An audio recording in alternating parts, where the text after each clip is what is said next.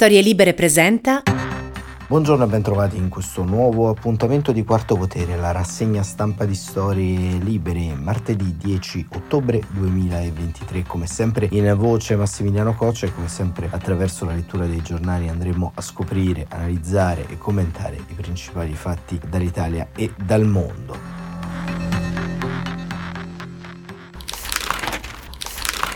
Quest'oggi ovviamente iniziamo sempre con quello che sta avvenendo in Israele. Il Corriere della Sera titola "Assedio totale a Gaza". Dello stesso avviso è la Repubblica, assedio a Gaza. La Stampa apre con un virgolettato relativo al messaggio di Hamas: vedrete morire gli ostaggi, è ancora libero Zaki da pazzi israeliani, serial killer. Il Fatto Quotidiano: Israele attacca Gaza, ostaggi, rischio di strage. E Il Giornale: Zaki sputa sull'Occidente, frase shock contro Israele, Netanyahu serial killer, dispersi due italiani, Meloni Hamas criminale, studenti a Milano, che bello, brucia Tel Aviv. La Verità: ora li chiamiamo fascisti ma sono comunisti islamici. Il Tempo: Gaza sotto assedio, e ancora domani Israele va all'assedio totale di Gaza ma gli ostaggi complicano i piani. Il Messaggero: il ricatto degli ostaggi. Il Sole ventiquattro Ore: i venti di guerra gelano la crescita. Il Mattino: Israele assedio totale a Gaza. L'Unità: è partito l'antiterrorismo e somiglia al terrorismo. Il Riformista: guerra con la bandiera di Israele insanguinata. Il Manifesto: sangue su sangue. E Il Gazzettino: Israele, l'orrore e l'assedio. Il Resto del Carlino: l'assedio e gli scudi umani. Il Dubbio: Gaza assedio totale, Israele taglia la luce e prepara l'invasione. E Avvenire: ancora morte in Israele, a Gaza assedio al buio. Insomma, i titoli sono tutti uguali, con l'eccezione, forse insieme alla Verità, il peggior titolo del giorno è quello della Notizia Giornale, che titola "Israele ci chiede aiuto per la sua vendetta, intanto cominciamo a pagare con gas e spread alle stelle". E questa poi fondamentalmente è anche l'opinione del Movimento cinque Stelle, quindi insomma non è che troviamo opinioni dissimili all'interno dello scenario politico. Ma entriamo all'interno dei quotidiani, perché sulla prima pagina di Repubblica c'è un articolo molto importante, molto interessante, nel taglio basso, dal titolo "Nessuno tocchi Noa e le altre". Lo scrive Arianna Farinelli, che scrive: "In ogni conflitto armato c'è sempre una guerra nascosta, quella che spesso non si racconta e che quasi sempre rimane impunita. È la guerra che i soldati combattono contro le donne e i loro corpi. Le immagini delle violenze perpetrate dai miliziani di Hamas contro le donne israeliane ce lo ricordano proprio in questi giorni. Noa Argamani, separata dal fidanzato e rapita da due combattenti in motocicletta. Shani Luk, seminuda e con le gambe spezzate, caricata sul pick-up degli assalitori che oltraggiano il suo corpo. Jaffa Adar, di ottantacinque anni, portata via dal suo villaggio. Doron Asher, sequestrata con sua madre e le sue bambine. Raz e Aviv e condotta a Gaza. In ogni conflitto armato la violenza fisica e sessuale contro le donne", scrive Farinelli, "fa parte della strategia militare, è un'arma di guerra. Lo scopo è sempre quello di umiliare il nemico, creare cameratismo fra i combattenti, mettere incinta le donne dell'etnia che si vuole distruggere, creare traumi, divisioni e vergogna nelle loro comunità per tutti i decenni a venire. La violenza contro le donne", scrive Farinelli, "genera nei soldati l'ebbrezza del dominio e della conquista, le aiuta a crearsi una reputazione temibile, dimostra la loro dedizione alla causa, rafforza il loro senso di appartenenza alle milizie.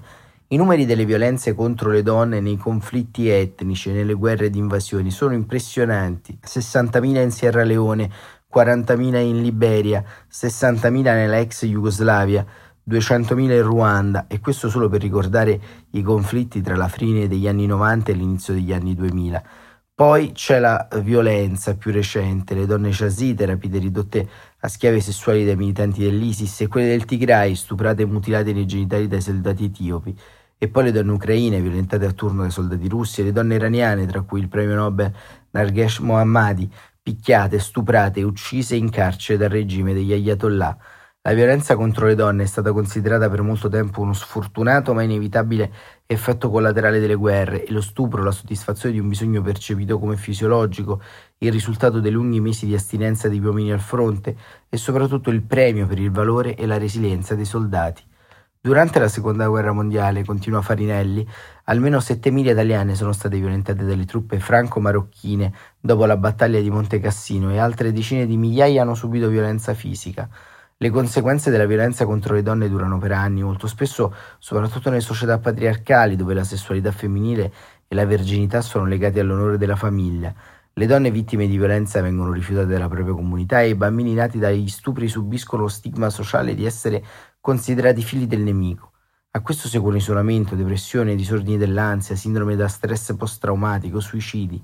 In alcune culture le donne sono considerate come paria, nessuno le sposerà più. Per questo spesso le violenze rimangono impunite, lo stupro è taciuto affinché la donna sia ancora in grado di trovare un marito. Altre volte sono i primi, i generali degli eserciti, a proteggere con il silenzio i loro commilitoni da possibili processi. Finché anche contro una sola donna verrà usata violenza, noi non saremo mai un'umanità degna di questo nome. E allora dico ai miliziani di Hamas, se siete umani riportateci Noa, Jaffa, Doron, Razza e Aviv e restituiteci il corpo di Shani. Loro sono anche le nostre figlie, le nostre madri, le nostre nonne, le nostre sorelle. E adesso dimostriamo per una volta di aver imparato qualcosa nella storia, che nessuno si azzardi a toccare le donne di Gaza. Con questo articolo di Arianna Farinelli ovviamente apriamo questa rassegna stampa con un tema forte, perché ovviamente ogni guerra si dimostra sempre uguale a se stessa da questo punto di vista e smuove fondamentalmente tantissime percezioni anche nella nostra interiorità, ed è bene anche leggere oggi alcune vicende che appunto non solo avvengono all'interno della striscia di Gaza e anche in quello che fondamentalmente c'è in queste ore nel dibattito pubblico, ma anche quello che poi di fatto è avvenuto a livello tattico intorno a questo massacro, e ce lo racconta Aldo Cazzullo sul Corriere della Sera con un titolo abbastanza evocativo: un massacro con due obiettivi, il rave e la guerra santa, la macchina del tempo di un massacro tattico. Programma del festival Supernova, dodici ore di musica psytrance con D J giapponesi e francesi, gli artisti brasiliani di Universo Parallelo, si scrive così, insieme con i gruppi pop punk israeliani, migliaia di ragazze e ragazze arrivati per ballare, vestiti come i nostri figli e nipoti. E Cazzullo scrive: l'attrezzatura lasciata sul campo dei miliziani di Hamas, coltelli, Kalashnikov, granate, copie del Corano, abiti neri di terroristi venuti per uccidere. Pare lo scenario di uno scontro di civiltà, a guardar meglio, è l'aggressione di un mondo a un altro. Da una tragedia come quella del sette ottobre scaturiscono sempre molte storie e ognuna va raccontata: la laboriosità violata dei kibbutz, i soprusi inflitti ad anziani invalidi, lo strazio dei parenti degli ostaggi. Ma il contrasto tra rave party del deserto e la guerra santa colpisce in modo particolare, come se una macchina del tempo avesse incrociato la postmodernità e il medioevo. Invece è accaduto nello stesso luogo, nello stesso momento, e le ragazze che ballavano avevano la stessa età, appartenevano alla stessa generazione di terroristi che le hanno massacrate. Assaltare dal cielo una festa a centinaia di giovani pacifici, ucciderne bestialmente duecentosessanta, rapirne altre centinaia, non è un atto di guerra, è un crimine contro l'umanità, è un atto che ogni essere umano dovrebbe condannare, senza se e senza ma, soprattutto chi ha a cuore le ragioni palestinesi, scrive su Instagram Enrico Mentana. Non si potrebbe rintuzzare meglio coloro che tentano di giustificare o relativizzare l'enormità di quanto accaduto. Resta da capire perché sia accaduto e quello che accadrà ora. La guerra arabo-israeliana ha radici secolari e si combatte dal quarantotto. Nei piani dell'ONU la striscia di Gaza doveva essere parte dello Stato palestinese, fu invece occupata dall'Egitto. Israele prese Gaza nel sessantasette, nel duemilacinque Sharon impose il ritiro, i soldati israeliani dovettero trascinare via di peso colonie irriducibili. Gli estremisti di Hamas, appoggiati dall'Iran, assunsero il controllo della striscia sottraendolo a Fatah, gli eredi di Arafat. Con l'attacco di sabato Hamas punta a due obiettivi: presentarsi agli occhi di tutti i palestinesi come il vero nemico di Israele, con l'obiettivo di prendersi anche la Cisgiordania, oggi in parte controllata da Israele, in parte amministrata con mano sempre più malferma dal successore di Arafat, l'ottantottenne Abu Mazen, eletto nel gennaio duemilacinque. Ai giornalisti occidentali, tra cui il vostro cronista, disse che avrebbe portato la democrazia tra i palestinesi e la pace con Israele. Non è fatto né l'una né l'altra cosa, ma non solo per colpa sua. Un secondo obiettivo di Hamas è attirare Netanyahu e l'I D F nella trappola infernale di Gaza. Difficilmente Netanyahu farà questo errore. Netanyahu è un uomo di destra, ha vinto un'elezione assicurando che con lui non sarebbe nato uno Stato palestinese. È un duro, stava felicemente in America con suo fratello Ido, medico e commediografo, quando il fratello maggiore Yoni cadde a Entebbe, unica vittima israeliana dell'operazione che liberò oltre cento ostaggi. Bibi e Ido Netanyahu tornarono in patria e si arruolarono per vendicarlo.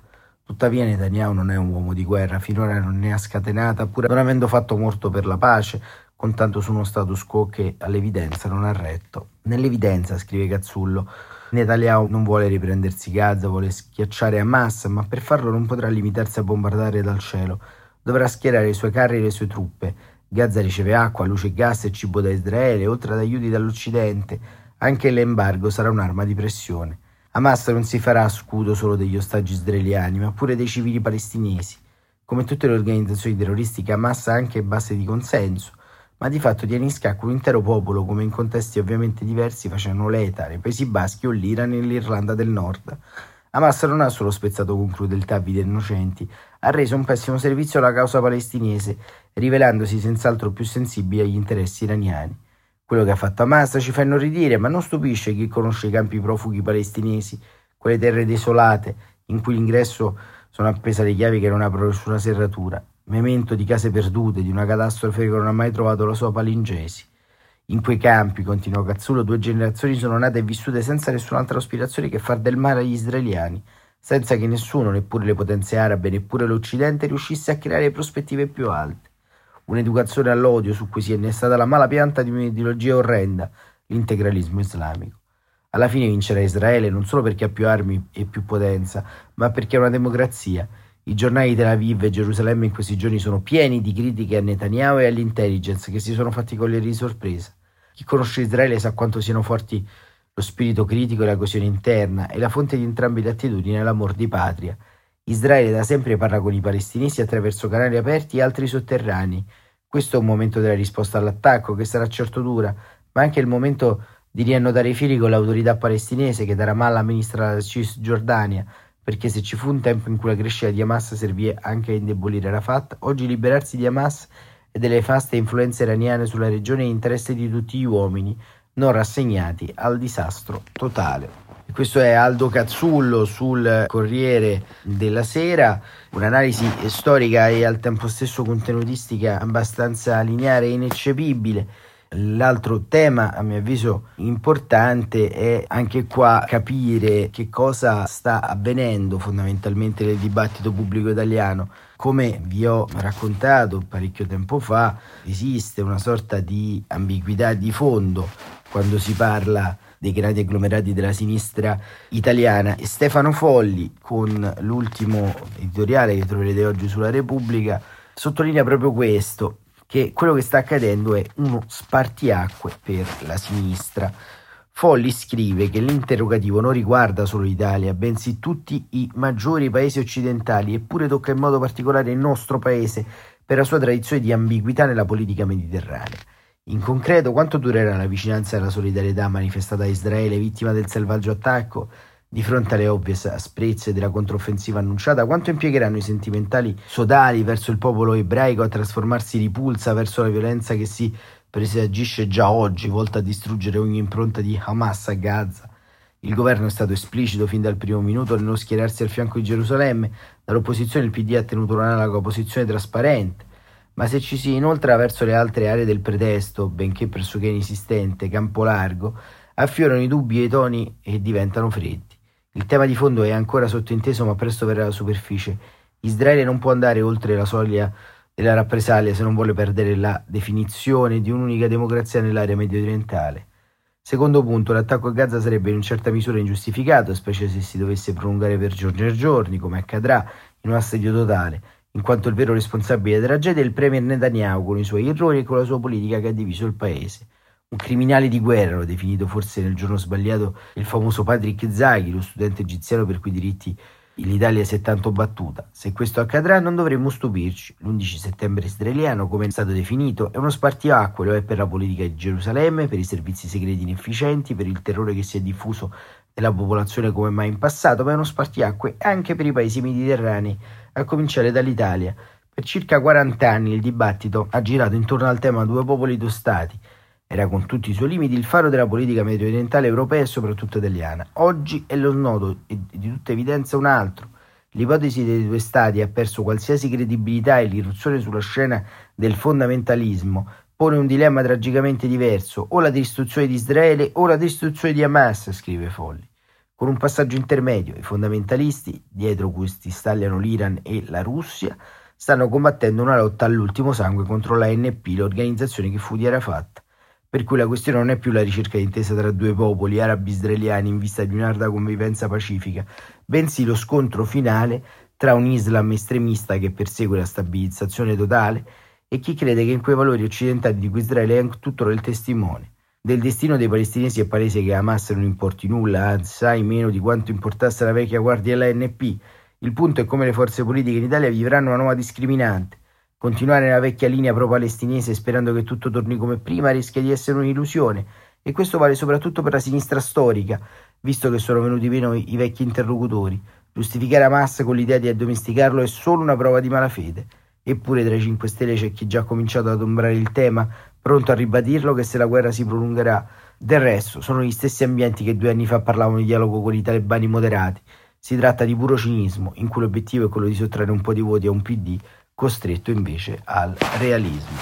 E questo era Stefano Folli su Repubblica, e Quarto Potere per questa mattina termina qui con una riflessione finale che traggo da un tweet di qualche giorno fa di Guido Vitiello, editorialista del Foglio, che ha scritto una cosa che mi ha dato molto da riflettere in questi giorni, in queste ore, che non è vero, scrive Vitiello su Twitter, che il patriottismo è l'ultimo rifugio delle canaglie, è solo il penultimo. In momenti come questi l'ultimo rifugio è il paese del contesto nella regione della complessità. Perché fateci caso, chi ci chiede e chi chiede in generale di non esporre le bandiere per Israele, di evitare eh, il tutti siamo israeliani, il Gesù qualcosa, lo fa solamente con Israele, lo fa solamente con gli ucraini. Per decine di anni nella tradizione politica, soprattutto progressista, siamo invasi dall'internazionalismo, siamo stati di tutte le nazioni possibili e immaginabili, dal Guinea-Bissau giustamente fino ad arrivare all'Antartide. Abbiamo fatto appelli per la tutela del mulo sardo, eh, dell'internazionalismo cecoslovacco, abbiamo parlato di tutto e di più, abbiamo fatto e promosso manifestazioni per paesi che neanche conoscevamo, ma che per fiducia siamo andati a sostenere. E quando si tratta di sostenere due pezzi fondamentali della nostra storia, del nostro Occidente, diventiamo improvvisamente afflitti dall'analisi del contesto, dalle ragioni degli uni e degli altri, dai torti, dalla bellezza del dibattito e via dicendo.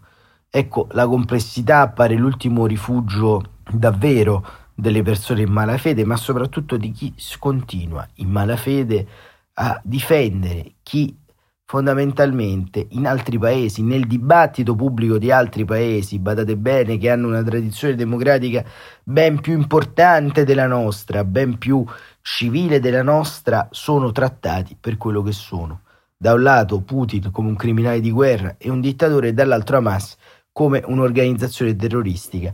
E invece da oggi in poi, da oggi dieci ottobre fino molto probabilmente alle prossime settimane, assisteremo nuovamente alle fiere della complessità in televisione, che già sono iniziate ovviamente, ma anche a manifestazioni in strada da parte di gruppi palestinesi che non chiedono né due popoli due stati, che non chiedono nulla di tutto questo, ma che chiedono semplicemente la distruzione di Israele. Vedete voi se è una cosa ammissibile nell'Italia del duemilaventitré che un gruppo di persone chiede la distruzione di un altro Stato, qualunque esso sia questo Stato. Quarto Potere davvero termina qui per oggi, buon proseguimento di giornata e grazie, e ci risentiamo domani mattina alle sette e trentacinque.